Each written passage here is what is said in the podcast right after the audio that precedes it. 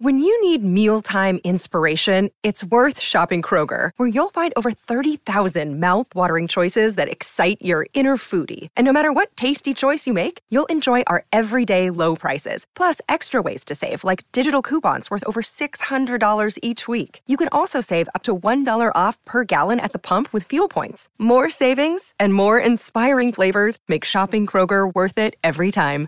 Kroger, fresh for everyone. Fuel restrictions apply.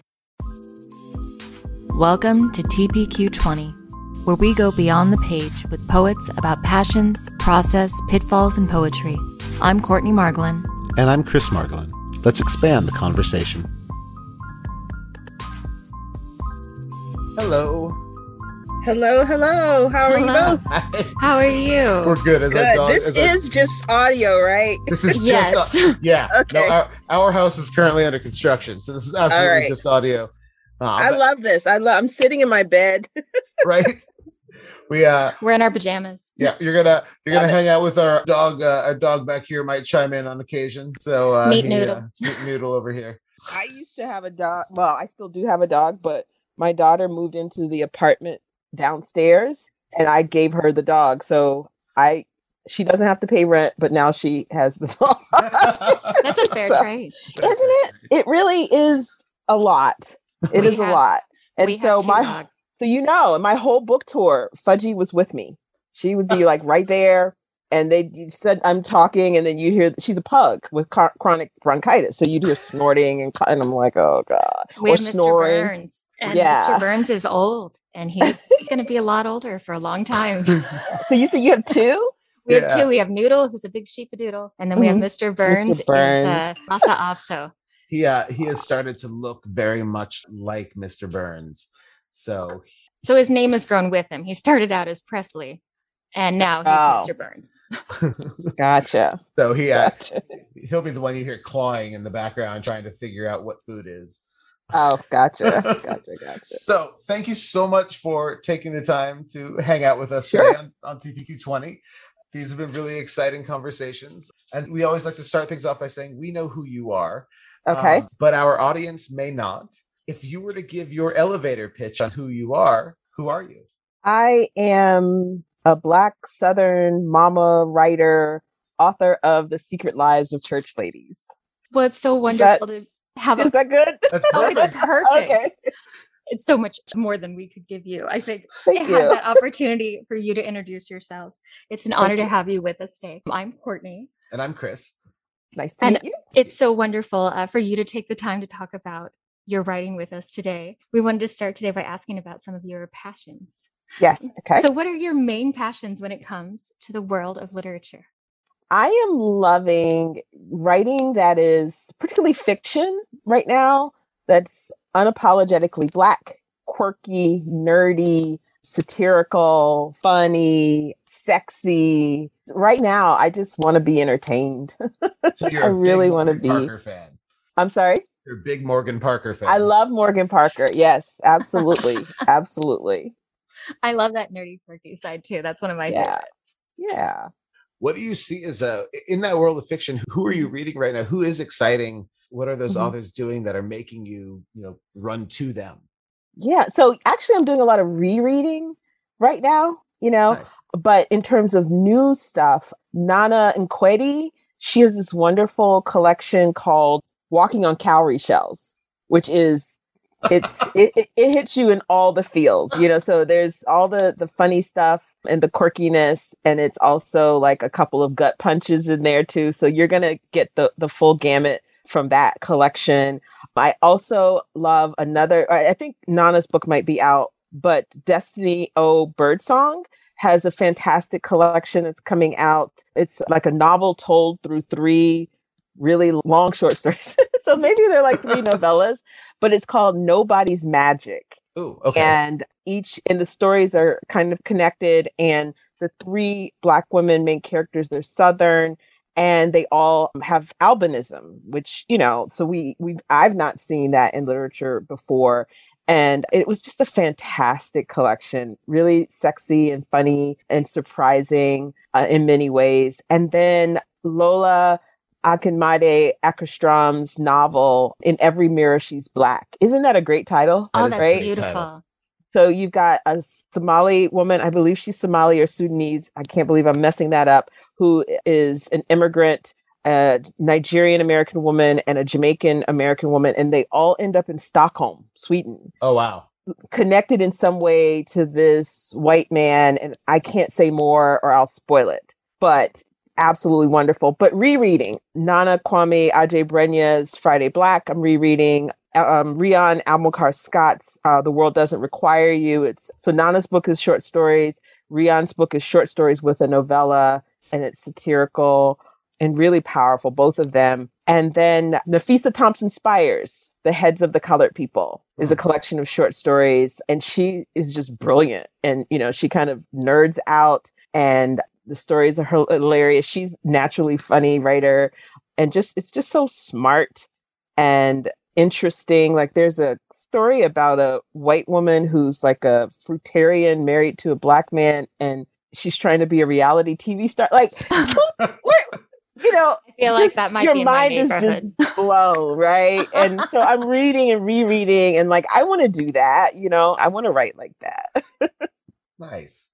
You've given me my reading list. I There you we're gonna have to rewind this and and go back through and just start writing down immediately.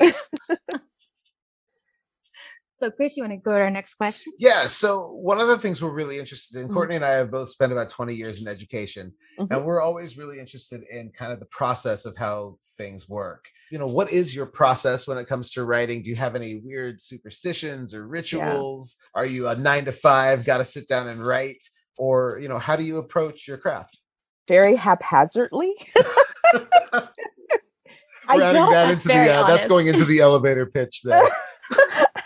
I wish that I had a fun or interesting ritual. Like August Wilson used to walk around his desk so many times, you know. But I think, you know, my kids are now not kids anymore. You know, they'll be 18 and 23 this year. But I think as a parent, I got so used to sort of writing when I could that I've never been able to really keep to a schedule. And oddly enough, the closest I came was in the pandemic. I started waking up at six uh, Monday through Friday to write with friends, meaning Okay. everybody's doing their own thing, but we're on Zoom and just sort of being together, but separately doing our own thing. So that's the closest I've come to a regular schedule, just trying to get up early, get the day started early each weekday. But in terms of the process for the stories, you know, the ideas come from a lot of different places. I take lots of notes. Sometimes the notes just sit there for a month or years, you know, and eventually I come back. I don't throw things away. And then I start to build and take more notes. And, you know, sometimes I play what if. And then sometimes I have to ask the characters some questions to kind of better understand different, you know, what's going on and figure out. I usually write to discover, like I don't outline because I Hmm. often don't know what the story is going to be. Like I might have a gist or I might have a, I think it was Carmen Maria Machado who said it like she said it's like solving a math problem. Like if I have this and this and this, you know, then what? What does that look like? Right. And so that's kind of my approach. So some of it is, you know, experimenting and trying out different possibilities. And then finally, when I have this, you know, sort of mass of notes, then it's trying to put them in a sequence, It's like puzzle pieces. Like I have like a million analogies and metaphors now, but you know, having the chunks in some sort of order, and then it th- those things can beg some questions like what's missing. You know, I call it like co- connective tissue that I might have to develop further just to get a first draft. And then comes revision and revision and revision. And revision is really the part I like. You might be the first person in a while to have, uh, to have made that statement. That's uh, I think People hate revision. revision causes Oh, tell me more. Why do you like revision? tell me more, because I love revision. I love because I feel like the hard part is done, right? Because then you know, in revision, then it really is problem solving. Like I'm reading and and something jumps out and I gotta fix it. Or once I'm okay with the draft, or I might have a few questions, then I send it to some readers. They give me feedback, and I'm not precious about my writing. So then they send it back and say, you know, this isn't working, or what about this? And my agent is also a former editor. And That so lot I, you know, right. So there's a story I had published at Oxford American called Dr. Sandman that came out recently.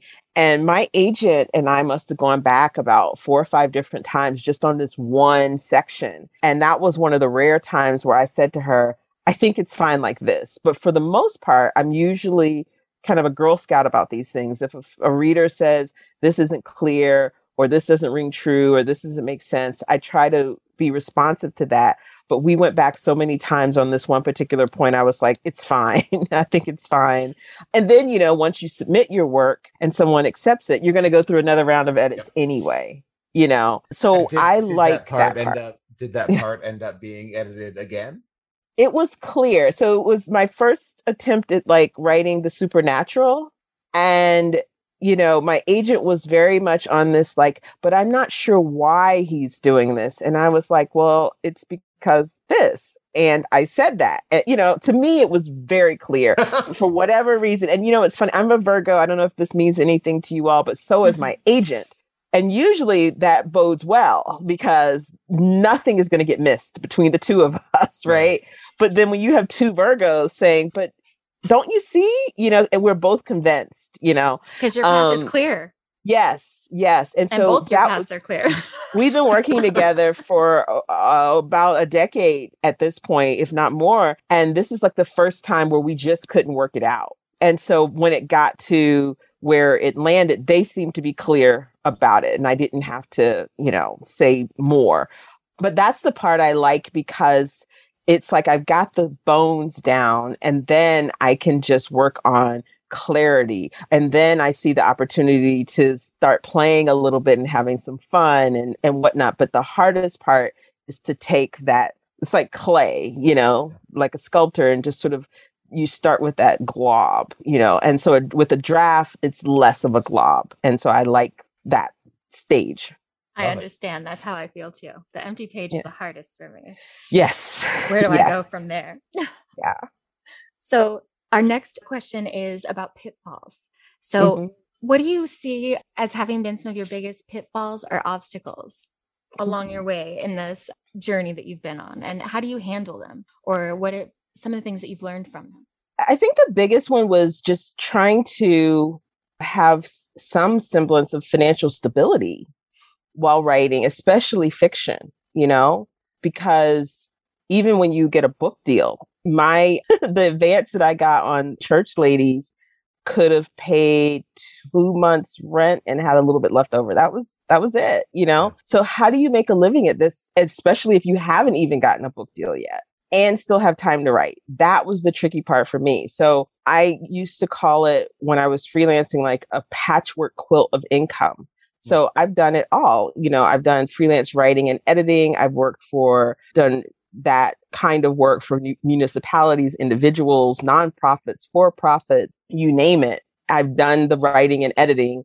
I've also done, you know, project management gigs and things like that and it was still never enough. I was adjunct teaching for like eight years, Well, which it doesn't. enough. That's never enough. And then, but the somehow in the back of my mind was like, and then in the evenings and on the weekends, I'm gonna write. And, like you know, it just rare. I mean, I did write, but not nearly enough, and I just felt like it was eluding me, and so that was so hard. Like how to, you know, make a living, feed my family, keep a roof over our heads and still write fiction and write the things that I want to write. And I was doing, you know, personal essay and a lot of things. And so I was able to do it, but it took me 20 years, you know? And so I think it's that, that's trying to strike that balance between having to make a living and having time to write. In terms of what helps, I mean, it's easier if you have a kind of job that allows you to make enough money where you do and you work a regular nine to five and then you have time you know left over and so for three years i did have a corporate communications job where i actually went into an office and worked regular hours and that was very helpful for that stability. But I think something that I came later to and I'm starting to do look more at now fellowships, grants, that kind of thing. But the ones that require you to go to a university or something, I didn't have the flexibility because I had kids. Right. And I co parent. I couldn't just uproot my kids for a year, you know? So I think that's it. Just trying to navigate that world and how do you get the money that allows you the time to do the work that's a challenge we're seeing a lot especially Mm-hmm. for a lot of moms or people in Mhm. co-parenting situations yes i saw that Yeah. a lot where as a mom myself where you couldn't apply for a lot of things because i'm in a co-parenting situation myself Yeah. and legally we can't just uproot our That's families right. and travel so we're kind of cut out of those uh, fellowship Mhm. opportunities hmm something i hadn't really thought about in all situations Yep. There's one, I think it's called the Sustainable Foundation Grant that's specifically for parents, for people who have children under the age of 18 at home. And oh. then I heard that somebody's starting one where you get money and space where you can actually go somewhere and bring your kids, Oh, that's amazing. but still create, you know, it's set up so that you get a, you know, time. I guess maybe there's childcare or something, but only in the last decade, five Yeah. to 10 years, have I started seeing things like that. Yeah that's something especially with i mean now we've seen with the pandemic i think Mhm. people are seeing so much more we can be doing things at So much our children. differently all along. all along we could have been Shocking. accommodating It's parents shocking, especially Right. moms right Yeah, the Yeah. communities can come together. You know, it's, it's Yes. so maybe Yes. that's something we'll look for some more resources and put those out uh, with Yeah. this episode along with that book list because you've given Yes. us more resources than i can i can accommodate for myself at least so our last question chris Yeah, we kind of started out talking about some of the exciting things uh, Mhm. in the world of literature, Mhm. but you know, we always like to end on talking about what what's coming up. What is super Yeah. exciting that's coming up that you know about, or uh, we know Mhm. you've got some fun things on the horizon. Um, Yeah. So you know, what are you seeing out there right now that's exciting? I really hope that the success of my short story collection and others last year, last year was a great year for short stories. This year it's continuing. And I hope we're really seeing something that's going to last, Yeah. that we can finally stop lying and saying short story collections don't sell. People don't read short story collections, you know? And I mean, and, and I say it's a lie, and that I don't think that, you know, the industry folks were making that up because I hear that from readers all the time. They'll say, you know, I never read short stories or I don't like to read short stories. But I hope that's changing. And I hope that people continue to embrace and be excited about short stories the way they are about novels. So I'm hoping that that that continues. And then for me, I am working on another short story collection. I thought the next book was going to be a novel, and I think I'm just giving up at this point. It- and, and then I've actually like the draft of the novel that I've been working on since 2007. I'm poaching that for stories to next collection, and I think that will effectively kill the novel because you know Ah. if I poach the stories, what's left? You know, Right.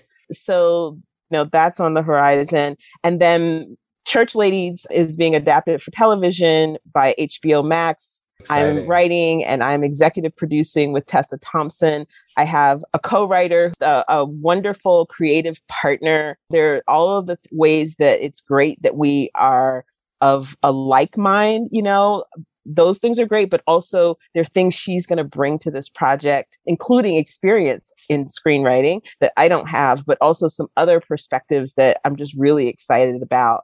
And I just knew from our first conversation that we could really make magic together. Ah, that's oh that's so, so exciting i'm so excited Yeah. for you Thank Very you. cool. Thank you. Well, we are absolutely looking forward to all that's to come from you. Thank you so much for hanging out with us on TPQ20 today. It was an absolute pleasure. Thank you so much. thank you Thank so you. much this was so wonderful Thanks. My pleasure as well. All right. We will talk to you soon. All right. Take care. Bye. thank you so much